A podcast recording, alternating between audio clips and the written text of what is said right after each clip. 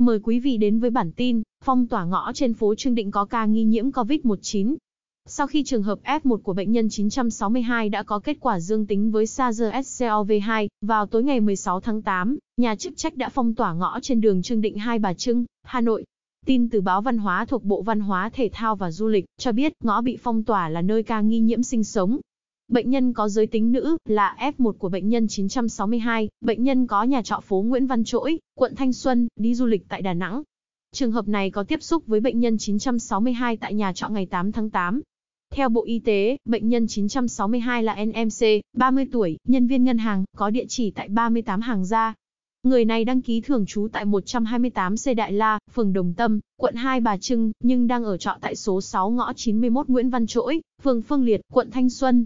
Liên quan đến bệnh nhân 962, nhà chức trách đã xác định được 5 trường hợp F1 và 41 trường hợp F2.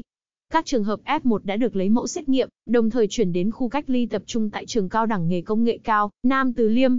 Theo thông tin từ Trung tâm Y tế quận Hai Bà Trưng, đến tối ngày 16 tháng 8, vợ, con của bệnh nhân 962 ở phố Đại La, quận Hai Bà Trưng đã được lấy mẫu xét nghiệm, bước đầu cho kết quả âm tính.